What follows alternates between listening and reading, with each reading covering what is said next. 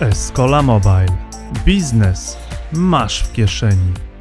Witamy w drugim odcinku podcastu. Przechodzimy od razu do konkretów związanych z hasłem naszej audycji. W tym odcinku omówimy zastosowanie smartfona. Nasze życie jest coraz bardziej dynamiczne, a smartfon jest jego integralną częścią. Po co nam smartfon? No przecież nie tylko do rozmów czy sprawdzania poczty albo social mediów. Znaleźliśmy 9 rzeczy, do których używa się smartfona w aspekcie przedsiębiorczości. Chcemy, aby nasza rozmowa była dla Ciebie inspiracją do tego, jak można wykorzystać potencjał Twojej firmy w biznesie mobi. Prawdopodobnie słuchasz nas na smartfonie. A więc wyjmij go z plecaka, torby czy kieszeni, popatrz na niego i pomyśl, jaki biznes możesz zrobić w mobi. Jeśli chcesz coś zasugerować, daj nam znać na Facebooku albo LinkedInie. Chętnie wysłuchamy Twoich pomysłów, a z autorami najciekawszych nagramy odcinek. Zapraszamy do wysłuchania podcastu. Dzień dobry, dzień dobry, dzień dobry. Jędrzej Paulus, Krzysztof Wojewodzic, podcast Escola Mobile. Będziemy dzisiaj opowiadać o tym, po co jest nam smartfon, który masz w kieszeni, a być może zainspirujemy Was do tego, jak zrobić ten biznes. Cześć Krzyśku. Cześć Jędrzej. Co tam w mobilu nowego? Bardzo dobrze. Mamy nowy, świeżutki artykuł na GoMobi o tym, jak rozwija się retail i to jest coś niesamowitego. Retail, bezobsługowe sklepy, e, płatności telefonem rozwijają się w niesamowitym tempie. Myślę, że jakbyśmy ten podcast robili za dekadę, w 2029 roku, to będziemy wspominać z rozrzewnieniem pierwsze sklepy bezobsługowe obsługiwane właśnie poprzez smartfon, bo wtedy to będzie coś oczywistego. Nie wiem, nasze dzieci, wnuki będą się śmiać, że takie, takie to śmieszne było zacofanne. Dokładnie. To akurat się całkiem dobrze składa, bo dzisiejszym tematem będzie taki back to basics. Po co nam smartfon? W ogóle po co to jest? Oprócz tego, żeby, nie wiem, zrobić trochę lansu, to smartfon spełnia no minimum 9 rzeczy. Znaleźliśmy 9 rzeczy. Mało tego, pół godziny temu rozmawialiśmy jeszcze przez Messengera i będę mógł uzupełnić jeden z punktów. Zacznijmy od początku. Krzyśku, masz smartfon. To po co ci on? Ja bym powiedział inaczej. Źle sformułowałeś problem. Nie chodzi o to, po co nam jest smartfon, tylko jakie problemy rozwiązuje. Smartfony nie powstały po to, żeby się nimi chwalić, tylko po to, żeby rozwiązywać konkretne problemy. Więc chcemy rozwiązać kilka podstawowych problemów. Wynotowaliśmy ich sobie dziewięć i zacznijmy od tego, który jest pierwszy, co jest numerem jeden. Wiesz co, to co teraz mówisz, to wychodzi na to, że jeden z moich nauczycieli wcale nie mówił, nie miał racji. Mówił, że tam na studiach, jak, jak byłem, to mówił, Ionic jest taki fajny, bo można zrobić LinkedIn. A jeśli rozwiązujemy problemy, czy tam spełniamy potrzeby, no to taką podstawową potrzebą jest komunikacja. Zadzwonić do kogoś, skontaktować się, napisać coś. Powiedziałeś na wstępie, skomunikowaliśmy się na Messengerze, mogliśmy też skomunikować się na WhatsAppie, na Viberze. Jakbyśmy byli znacznie młodsi, skomunikowalibyśmy się może na TikToku, a jakby nasza relacja była czysto, czysto biznesowa, to pewnie pogadalibyśmy na LinkedInie. Mhm. A być może zdjęcie zaraz wyeksportujemy z, tej, z tego nagrania i wrzucimy sobie na Instagram. Chociaż niekoniecznie podcast i Instagram e, to jest, e, to, to jest zbieżne. Niemniej komunikacja to jest znacząca część tego, do czego używamy smartfona. Co więcej, komunikacja ma jedną szalenie istotną rzecz. Zwiększa nam rynek smartfonów, ponieważ z komunikatorów korzystają zarówno dzieciaki, jak i Mhm. osoby starsze, dlatego że mieliśmy tak naprawdę w Polsce e, kilka rewolucji e, informatycznych, w cudzysłowie mówię, kiedy kolejne grupy ludzi dołączały do użytkowników nowych technologii. No to wymieniaj. Pierwszą rewolucją była nasza klasa, bo ludzie nagle stwierdzili, kurczę, co to jest ten komputer, bo tam wszyscy na tej kla- naszej klasie są. Potem druga rewolucja to było jak ludzie pojechali e, za granicę i chcieli komunikować się ze swoimi rodzicami, ze swoimi bliskimi, czasami nieco od nich starszymi, mniej oblatanymi z technologią, no więc musieli się nauczyć Skype'a lub innego komunikatora. W tej chwili kolejny etap to jest nauczenie się Messengera, Whatsappa. Bardzo dużo osób, które nie są bardzo biegłe w obsłudze smartfonów, umieją korzystać z kilku podstawowych aplikacji i bardzo często będzie to właśnie narzędzie do komunikacji. Z jednej strony mamo, czy kupić jajka, z drugiej strony, tak jak teraz jechałem tramwajem, mówię Krzychu, będę za 30 minut, a ty do mnie jeszcze na Messengerze, ja piszę do ciebie na Messengerze, ty mi na Messengerze dzwonisz, że tam coś tam nie działa, jak to to podłączyć, Dokładnie. nie? Wciąż, wciąż mnie ten Messenger tak naprawdę zaskakuje, bo jakoś do głowy mi jeszcze nie przychodziło, że, że można na nim zadzwonić. Świetna rzecz. Mówiłeś o Messengerze. Messenger, Facebook. W tym momencie dochodzimy do drugiego tematu. Masz FOMO? Ja nie mam FOMO, ja mam odwrotnie. Ja Aha. mam love of missing out. Dla mnie świetne wakacje to jest, kiedy nie mam dużo komunikatów, co wynika z tego, jak dużo osób do mnie pisze. Z racji, że w pewnym sensie jestem osobą publiczną, jestem prezesem spółki akcyjnej, piszą do mnie akcjonariusze, interesariusze, e, rozmawiam z partnerami biznesowymi i część tej komunikacji odbywa się poprzez Messengera, druga część poprzez e, LinkedIna część odbywa się ta publiczna poprzez Facebooka. Przykład z dzisiaj, wychodząc z pracy, dostaję prośbę od pracownika, musimy zorganizować lekcję angielskiego, mamy dużo klientów zagranicznych, chłopaki muszą się otworzyć na rozmowy po angielsku. Wrzucam ogłoszenie, potrzebuję anglisty do oddziału w Gdańsku, ktoś się zgłasza.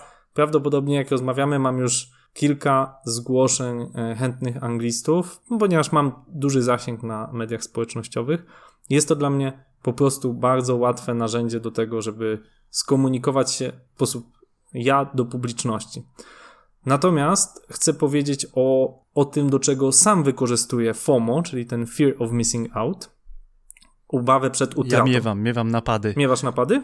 No opowiedz o tym. No, co? Na przykład ktoś do mnie pisze na LinkedInie. Ja wykorzystuję LinkedIn jako narzędzie promocji podcastu, tego podcastu, drugiego podcastu Developer Wannabe, który prowadzę. No i wiesz co? Jest taki taki, miewam takie napady, kiedy, miewam napady myśli, kiedy ktoś na przykład, mów, mm, nie wiem, skomentuje coś, a ja nie odpowiem bo jestem przyzwyczajony do takiej dosyć szybkiej wymiany słów, szybkiej wymiany opinii. No, ty mówisz y, FOMO, ja mówię, aha, czyli to jest ten fear of missing out. Y, nie mam FOMO, a ja mam FOMO. No, chodzi o te rozmowy na LinkedInie czy na fejsie.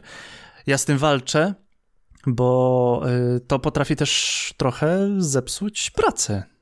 To mi przywodzi na myśl, że musimy zrobić odrębny odcinek o tym, jak osiągnąć cyfrowy dobrostan. O tym się bardzo dużo mówiło w zeszłym roku.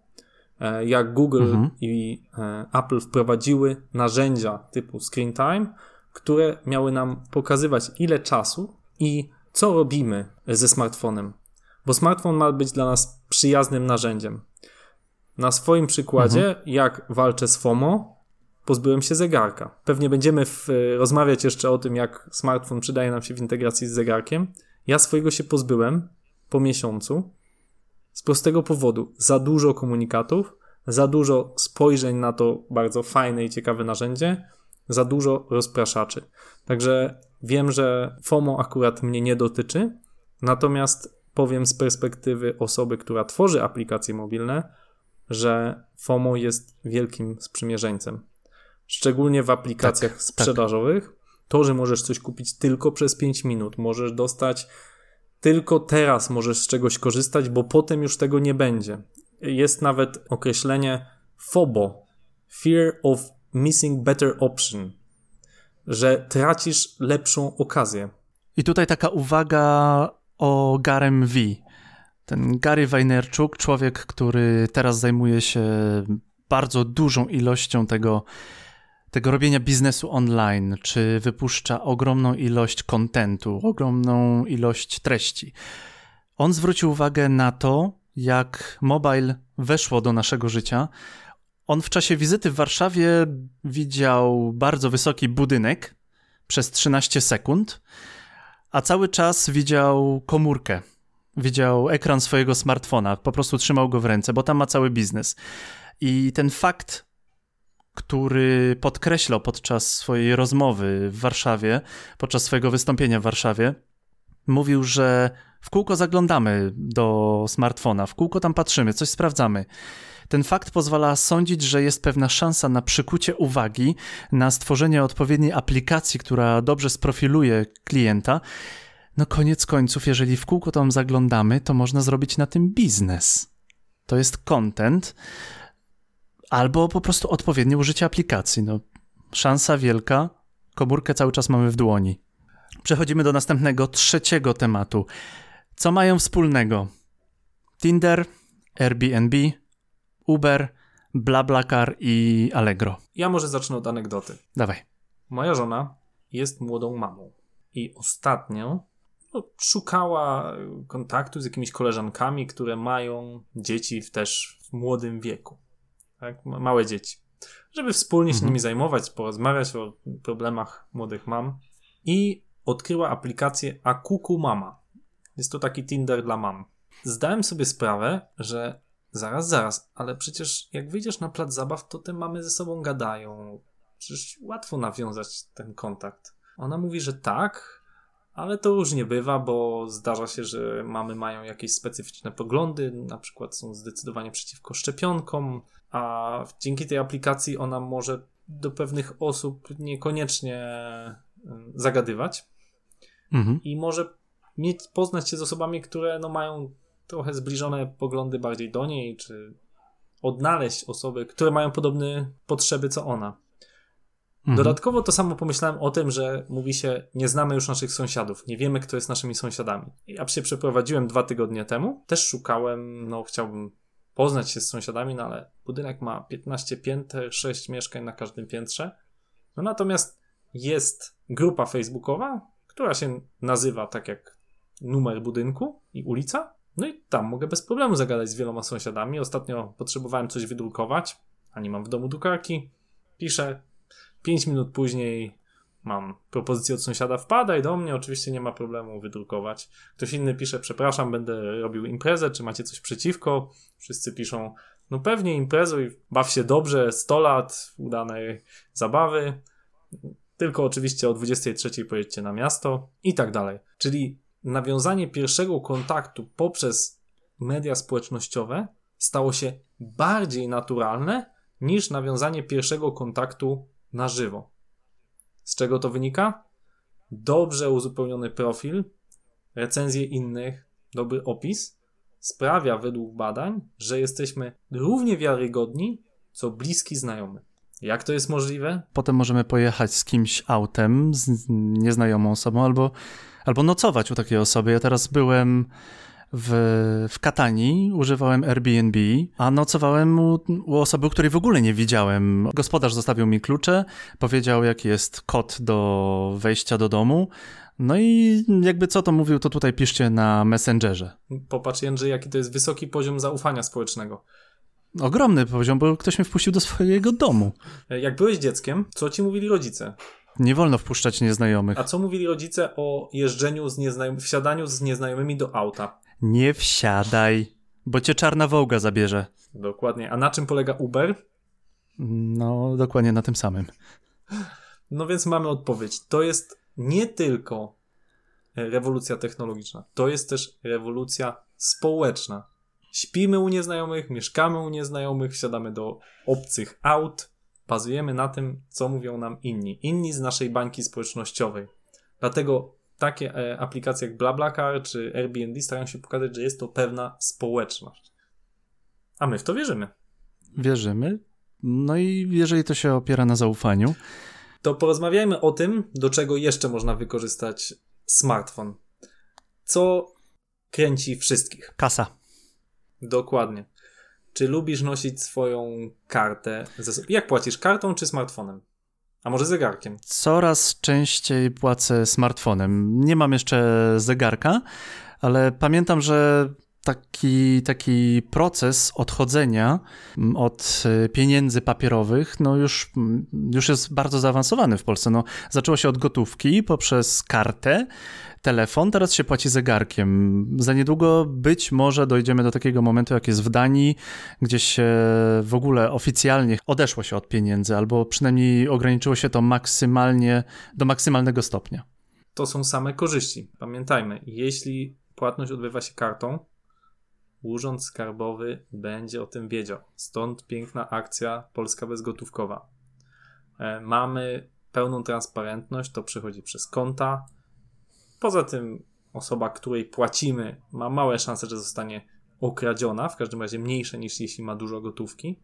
A wreszcie sprzyjają temu banki, które coraz mniej za to biorą, e, czyli mniejszy procent jest za tego typu płatność, bo jeszcze parę lat temu była to duży procent, 3-4%, w tej chwili jest to już dużo mniejsza kwota, więc wszyscy na tym zyskują. E, i jest to po prostu wygodne. Jest to po prostu najwygodniejsza forma płacenia. Mnie zawsze bawi, jak e, w restauracji pada pytanie kartą czy gotówką. I ja odpowiadam kartą telefoniczną, bo nie płacę już kartą. Znaczy, ta karta jest tam wpięta, ale być może za 5 lat będziemy zadawać pytanie, czy płacisz kartą czy telefonem. Albo kartą czy zegarkiem? Byleby nie czypami na razie, bo to będzie z kolei rzecz, która będzie miała jakieś etyczne chyba podłoże. Tak, także finanse to jest po prostu wygodne. Jest po prostu bardzo wygodne zabierać tylko telefon i wszystko dąży do tego, żeby telefon był jedyną rzeczą, którą zabierasz z domu. A że on może się zmienić, bo być może te funkcje telefonu będą w zegarku, albo telefon będzie miał będzie giętki jak kartka, a może będzie w jakiś sposób bardziej zintegrowany jeszcze z naszym ciałem niż zegarek, będzie to po prostu dla nas wygodne. I myślę, że nie przypadkiem Google i Apple weszły w płatności, bo chcą, mówiąc prost, położyć rękę na tym, za co płacimy, na naszych danych, jak i docelowo na procencie odpłatności. Tutaj mamy następny temat na przyszłość: bezpieczeństwo i bezpieczeństwo naszych danych, kontrola naszych danych. No tak, nie zawsze, nie zawsze, nie zawsze chcemy się dzielić tym, tym, co się dzieje, ale czasem się chcemy podzielić i właśnie, kiedy się dzielimy? No, wracamy do tematu mediów społecznościowych. To jest nasze piąte zastosowanie smartfona, czyli dzielenie się tym, co się dzieje, dzielenie się naszymi wrażeniami, to jest nasza immanentna potrzeba i nie zawsze prawa autorskie temu odpowiadają, bo, bo wiemy, że chcemy się podzielić naszymi wrażeniami, a czasami chcemy się podzielić jakimś zbiorem, jakimś utworem, na przykład naszą recenzją i, i ludzie mają potrzebę plotkowania. Także temu, temu służy też smartfon. W czym się zwykle dzielimy? Czym się dzielisz? Ja się dzielę, przyznam, że ja jestem specyficznym, e, specyficznie się udzielam na mediach społecznościowych bo ja autentycznie lubię się dzielić przemyśleniami. Niektórzy, niektórzy moi bliscy znajomi śmieją się, że e, ja wrzucam różne porady. Wujek, dobra e, rada. Tak, na tematy bezpieczeństwa, typu jeździcie w kasku na lajmie i na rowerze, typu e, pamiętajcie, żeby zdrowo się odżywiać, e, co myślicie o temacie ekologii. Ja po prostu lubię dzielić się jakimś przemyśleniem, a mam ich sporo. E, na różne dosyć trywialne często tematy. Lubię też się pytać, co ludzie myślą na dany temat. Lubię czasem się podzielić wrażeniem, że lubię jeździć pociągiem, lubię oglądać to, co jest za oknem i ludzie w jakiś sposób mogą się do tego odnieść, zauważyłem, bo każdy ma jakieś swoje przemyślenia. Niespecjalnie lubię takie e, raporty z życia, które są domeną niektórych osób, które wrzucają bardzo dużo, czyli no jestem dzisiaj na kajakach, to wrzucam Insta Story czy e, facebookowe story z 28 momentów tego przepłynięcia kajakiem. 28 machnięć wiosłem. No, tu jestem na brzegu, tu piję kawę, tu coś i tak dzień mi zszedł. Ponieważ myślę, że po pierwsze jest to angażujące, a po drugie, moim przekonaniem nie wnosi to nic do życia. Dlatego ja praktycznie nie korzystam z Instagrama, ponieważ dla mnie jest to portal, który w większości e, nie wnosi nic głębszego. E, zresztą są badania, które potwierdzają, że jest to portal, który powoduje największą depresję wśród młodych ludzi, ponieważ no, on podaje tylko ten blichtr i to, co jest fajne. Także ja zdecydowanie jestem w pierwszej kolejności facebookowy, w drugiej LinkedInowy. Jeśli chodzi o Twittera, to dla mnie jest to absolutnie nieakceptowalna platforma ze względu na ilość e, troli i botów, które tam występują.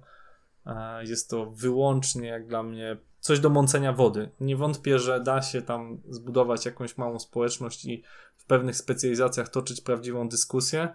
Natomiast Twitter mi się po prostu kojarzy z produkcją manipulacji, więc nie jestem fanem akurat tego portalu i cieszę się, że on radzi sobie coraz gorzej. Na media społecznościowe co najczęściej wrzucamy, tak biorąc takiego przekrojowego Polaka. To są według mnie, to są podróże, koncerty, jedzenie, temu również towarzyszy fotografia.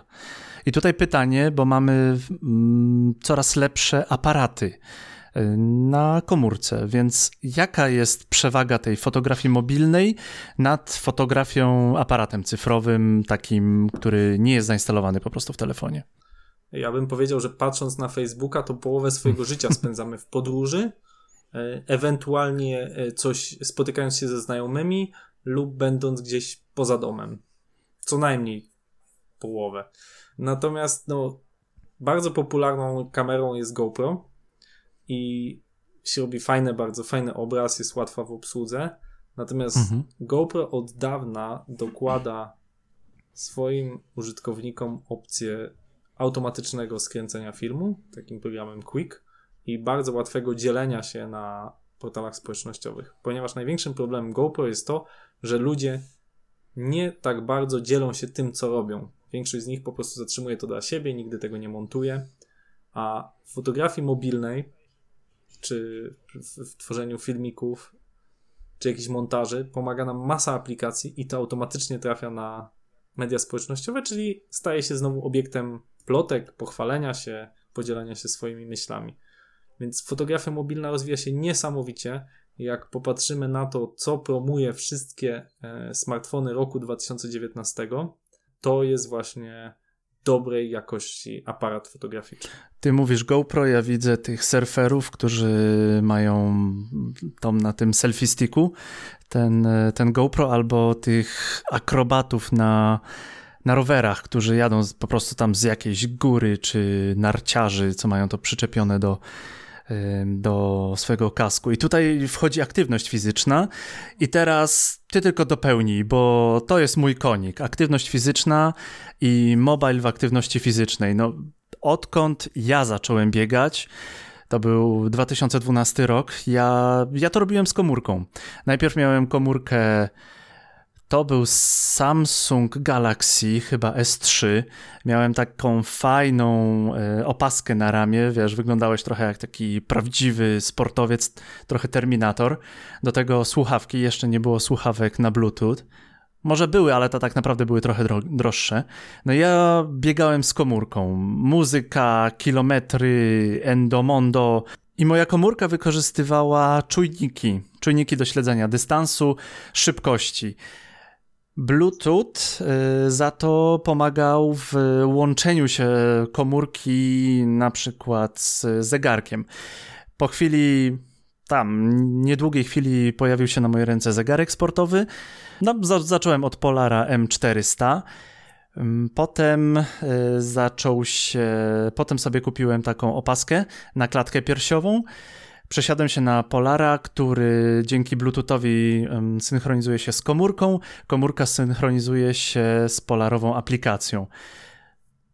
Inni, którzy używają tych aplikacji, używają Fitbita, jakiś Nike Run pasy na klatkę piersiową, czujniki tętna, już teraz są nawet takie czujniki, które są w zegarku i, i mierzą z nadgarstka, ewentualnie takie czujniki, które są na klatkę piersiową i na przykład nie wymagają zegarka ani, ani telefonu, bo to też jest pewna taka tendencja do odejścia od telefonu, tylko posiadania albo zegarka, albo czujnika, który potem się synchronizuje z komórką i, i dalej. Fascynujące dla mnie fascynujące dla mnie jest badanie ilości kroków. Ja potrafię, no to też jest znowu guilty pleasure, naprawdę potrafię długo spędzić czas na tym, żeby zanalizować, czy ten trening, który miałem wczoraj, był y, dokładnie tym, dokładnie lepszy od treningu, który zrobiłem, nie wiem, tydzień temu na tym samym dystansie. Ale to cię motywuje. To jest dla ciebie Oj, twój personalny trener. Mało tego, mam w zegarku jeszcze taki fajny czujnik. Na razie mocno gestykuluję przy mikrofonie, więc mój czujnik myśli, że biegam. ale kiedy na przykład siedzę w pracy i za długo siedzę przy komputerze, to po 35 minutach mój zegarek mówi pik pik, rusz się. Genialne. Ja to doceniam. Ja to doceniam, bo po prostu jakby, jakby mi nie zapikał, to mógłbym przesiedzieć dwie godziny. A ja powiem tutaj anegdotę. Znowu będzie o danych. Dawaj. Fitbit, taka opaska, która była jedną z pierwszych opasek sportowych, no ona mierzyła głównie tętno i poprzez zwiększenie tej aktywności mówiła, no teraz ćwiczyłeś. Jakby jedną z dobrych opcji było to, że to bardzo działało społecznościowo, można było dać podgląd swoim znajomym, swojej małżonce, swojemu partnerowi. Dość dużo skarg się w pewnym momencie pojawiło, bo też te dane były upubliczniane, bo wiadomo, że osoba o niku, na przykład e, Jędrzej, na przykład miała aktywność między pierwszą a drugą w nocy, mhm. znajdując się w domu. Aha. A partnerka była na wyjeździe. I były różne sytuacje, na które się ludzie skarżyli, że no, aktywność fizyczna między pierwszą a drugą w nocy, intensywna, albo na przykład powtarzająca się o 12 w nocy, potem 5 rano, potem znowu o 8 rano, pokazuje, że niekoniecznie było to bieganie. I e, było z tego powodu kilka personalnych dramatów. Znowu upublicznianie informacji, tożsamość. I ja bym tutaj chciał przejść do następnego, siódmego tematu o potwierdzaniu tożsamości. Opowiedz proszę, rozmawialiśmy poza anteną o M-Obywatelu. Rozwiń ten temat, proszę. M-Obywatel to jest aplikacja przygotowana przez Ministerstwo Cyfryzacji, która ma sprawić, że nie musimy nosić dowodu osobistego. Mhm. E, ostatnio pani eks-minister Anna Streżyńska chwaliła się, że już można w ten sposób e, potwierdzić swoją tożsamość w PKP. I faktycznie w wielu urzędach można bez wyciągania dowodu osobistego w ten sposób potwierdzić swoją tożsamość poprzez po prostu e, profil zaufany ePUAP, co notabene jest fajnym pomysłem. Nie fajnie jest to zrealizowane, ta aplikacja, ponieważ nie pozwala na identyfikację poprzez Touch ID, Face ID i odpowiedniki w Androidzie. Trzeba za każdym razem się uwiarygodnić poprzez ePUAP, co jest w pewien sposób zrozumiałe, bo państwo nie może w pełni opierać się na aplikacji firm trzecich do uwiarygodnienia swoich obywateli. Nawet jeżeli możemy przyjąć, że jest to bardzo dobre uwiarygodnienie. I faktycznie uwiarygadnianie się poprzez smartfon jest bardzo dobrym pomysłem. No, pomyślmy choćby o kartach do biurowców, gdzie zamiast posiadać plastikową kartę, którą nie oszukujmy się, po pierwsze łatwo przekazać, po drugie łatwo zgubić, to dużo lepiej jest to, jest smartfona raczej, jeśli zgubisz, to będzie z tym problem.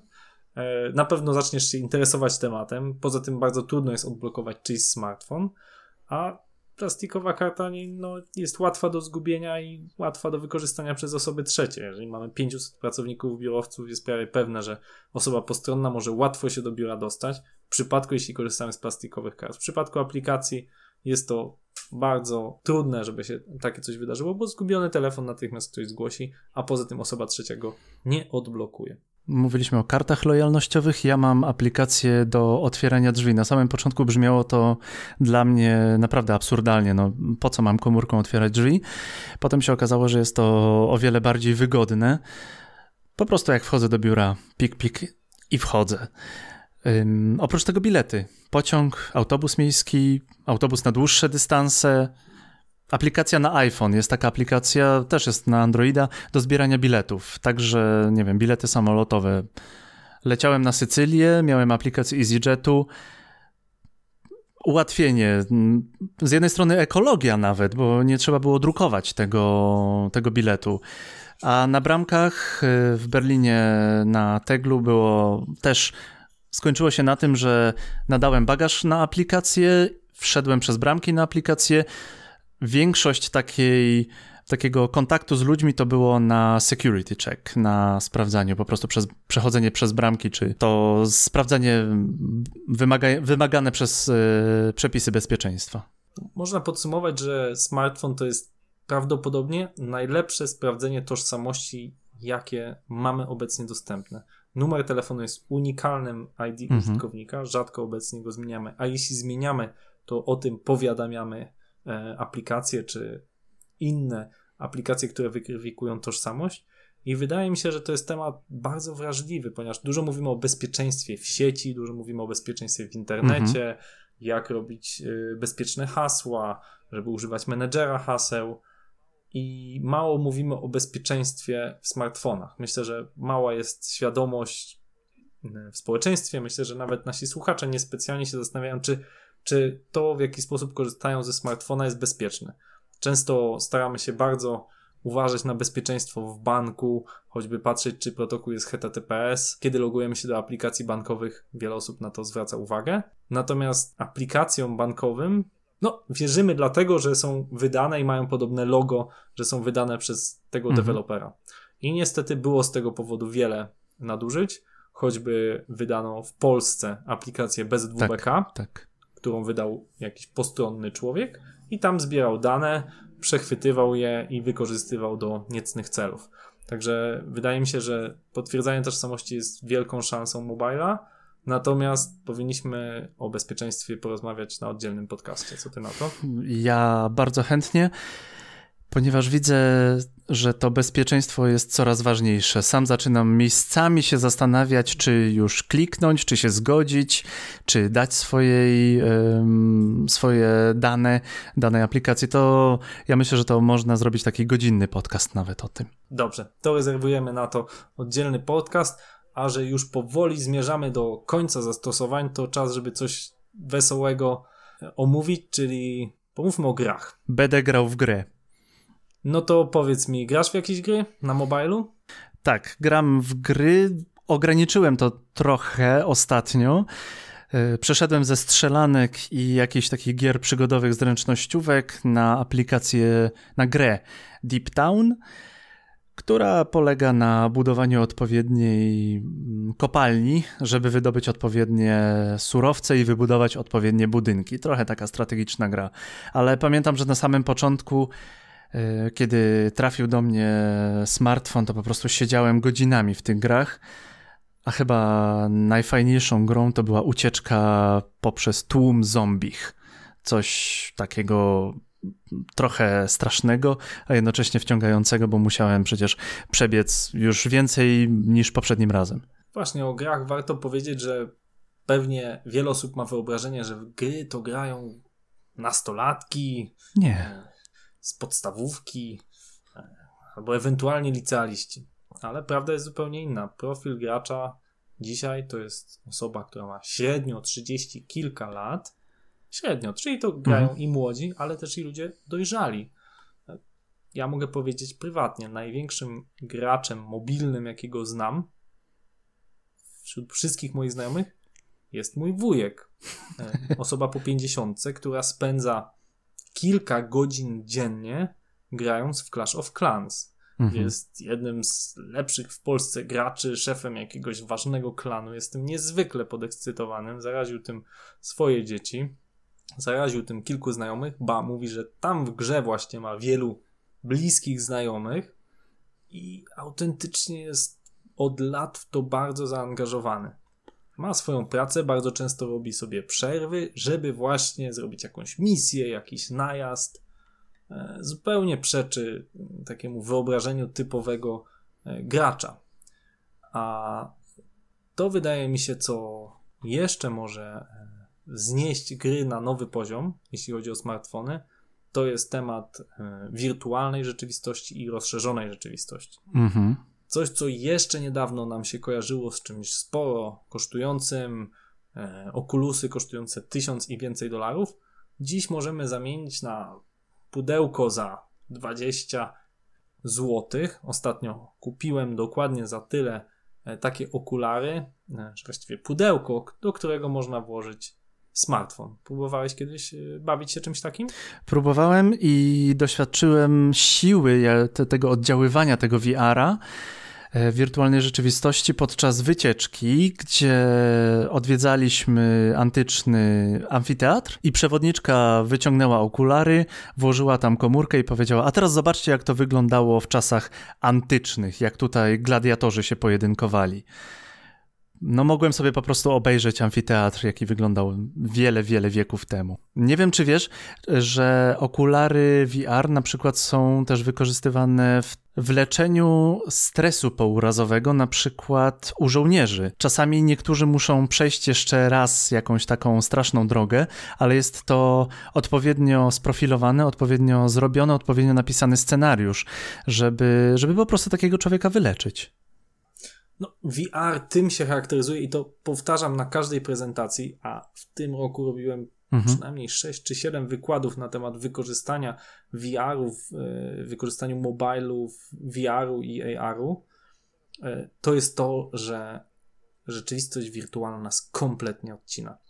Wyobraźmy sobie sprzedawcę na kasie w Biedronce czy w Lidlu, który jeśli go posadzimy do komputera, za chwilę będzie hałas, za chwilę będą go odrywać, wołać, dzwonić te dzwonki, że trzeba jednak coś zrobić. Jest harmider, układanie rzeczy na półce, cały czas coś się dzieje. Teraz, jeśli ta osoba pójdzie na zaplecze, założy okulary, słuchawki, to jest odcięta. Mhm. Jest momentalnie jest nad morzem, momentalnie robi szkolenie BHP, które jest totalnie wciągające. Ostatnie zastosowanie VR-u, świetne, jakie miałem e, okazję oglądać, to jest Bank Santander, który przemalował się niedawno z BZWBK na czerwono i dla wszystkich swoich placówek e, zrobił nowy standard obsługi. I faktycznie, jeśli pójdziecie do Santandera, jest teraz nowy standard obsługi, jesteście witani w placówce, przez jedną osobę kierowani, zapytani, jaką sprawę e, chcecie załatwić. I wszystkie te osoby były szkolone za pomocą wirtualnej rzeczywistości, musiały przejść przez tą ścieżkę, sam przechodziłem tą ścieżkę parę razy.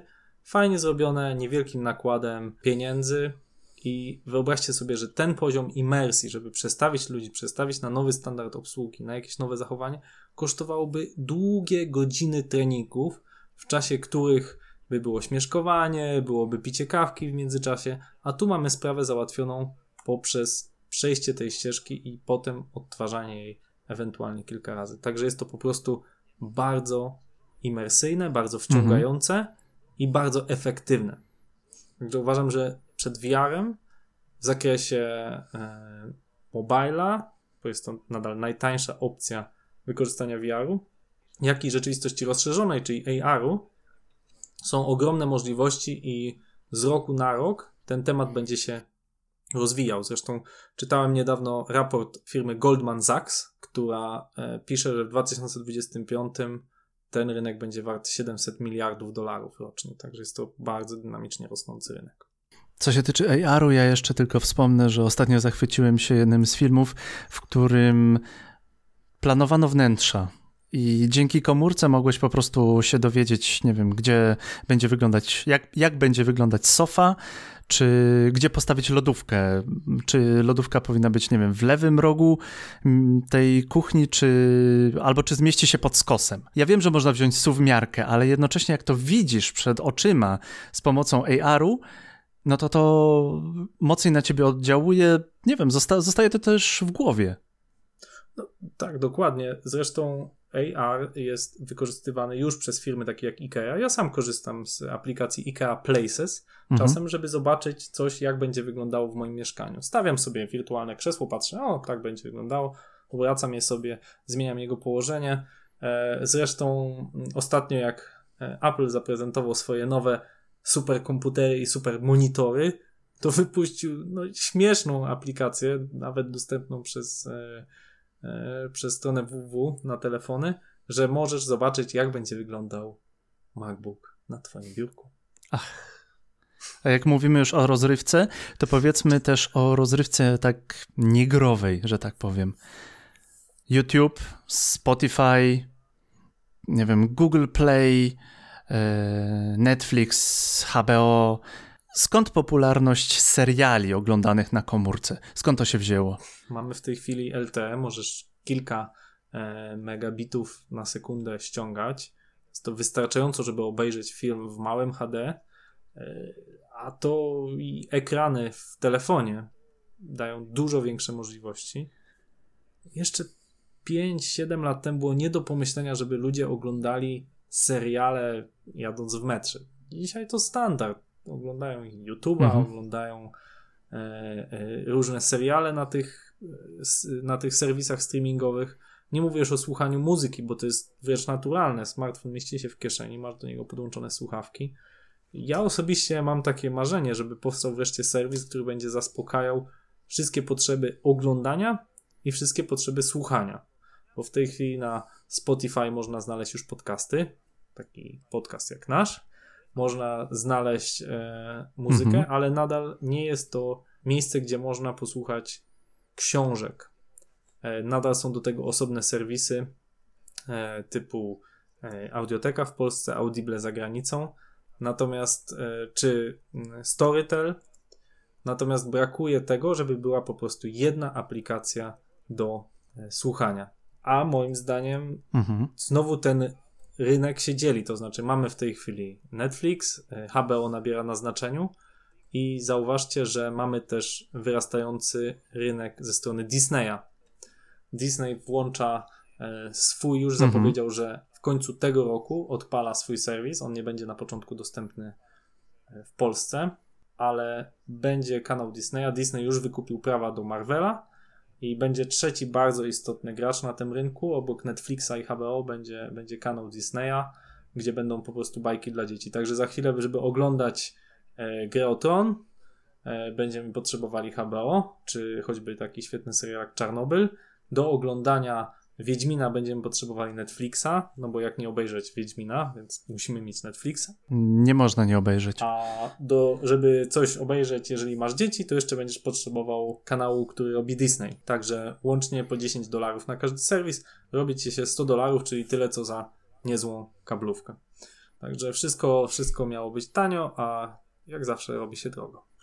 No i podcast. Rynek podcastowy w Polsce rośnie, mamy znowu odrodzenie podcastów, no i to jest ciekawy sposób do dotarcia do nowych osób. Nasz podcast na szczęście jest bezpłatny i zachęcamy Cię, niezależnie gdzie słuchasz nasz podcast, czy na Spotify, czy na iTunes, czy na aplikacje typowo podcastowe jak Pocket Cast czy Podcast Addict. Chcemy dzielić się z Tobą wiedzą, chcemy dzielić się wiedzą, chcemy dostarczać Wam fajne treści. Dziękujemy Ci za Twój czas, a w następnym podcaście opowiemy Ci o sprzedawaniu poprzez mobile. Słuchajcie, bardzo ważne dla nas są Wasze komentarze. Polećcie nasz podcast znajomym, którzy mogą być zainteresowani tematyką mobilu. To nam pomaga, to nas motywuje, żebyśmy po prostu robili dalej to, co bardzo lubimy robić, czyli opowiadać o mobilu. Dziękujemy Wam. Dziękujemy Wam. Do usłyszenia. To był podcast Escola Mobile. Biznes masz w kieszeni. Cześć. Cześć Krzyśku. Escola Mobile. Biznes masz w kieszeni. Dziękujemy za Twój czas. Jeśli w Twoim otoczeniu są osoby, które mogłyby skorzystać z naszych pomysłów, przekaż im link do tego podcastu. Udostępnij na fejsie, na LinkedInie, na Twitterze, opowiedz o tym podcaście swoim znajomym. 5 gwiazdek i komentarz na iTunes pomaga w dotarciu do nowych osób zainteresowanych biznesem mobile. Jeśli masz jakieś pytania, chętnie na nie odpowiemy. Na Facebooku bądź LinkedInie. Linki są w opisie. Dzięki za Wasz czas i do usłyszenia.